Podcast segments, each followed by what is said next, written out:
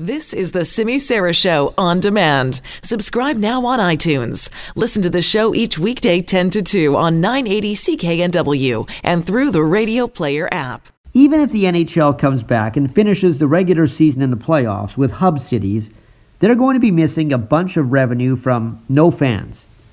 No ticket sale money, no concession stand money, no parking money, nothing. They'll get their television money from TV rights and they'll get some sponsorship, but that's it. And there's no way, because of all of that, that the salary cap would go up next season, which, I should say, before the pandemic invaded North America, there was a lot of talk that the salary cap was going to go up. In fact, now there's a chance it could go down. And that's going to make things very tricky for teams that are right near the top of the salary scale. Right now the salary cap is 81.5 million per team. The Canucks were almost capped out, only $30,000 under. And it's going to be difficult for teams like the Canucks to negotiate with a salary cap that's the same as this season or lower because teams have free agents that need to be re signed. The Canucks have a few. And there's also going to be free agents available for signing from other teams. So, may I suggest a one time deal between the NHL and the Players Association? They could work it out. How about each team gets one free buyout? One that wouldn't count against the salary cap. Every GM would love it, and free agents would like the teams to have more money to spend on them. Otherwise, players like Jacob Markstrom, for example, aren't going to get the offers they envision.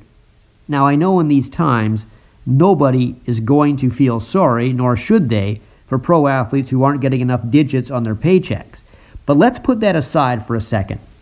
Let's focus on the Canucks. We know Loui Eriksson would be the player they would love to buy out. He has two years left after this season at six million per year. If they bought him out under the current system, they would save only 1.33 million against the cap. He's still going to count against the cap, even though he's bought out. He'd count 5.66 million in 2020-21, 3.66 million in 2021-22, and the next two seasons he is still counting, but only 666,000 per year. You see, he has 2 years left on his contract with the Canucks. A buyout means he's paid less money over the next 4 years. A buyout always pays double the number of years that was left on a player's contract. For example, five years left, a buyout would pay over 10 years. But if each team was given one free buyout, they would pay the player what he is owed on the contract. So in Loui Eriksson's case, 12 more million dollars, but nothing would count against the salary cap.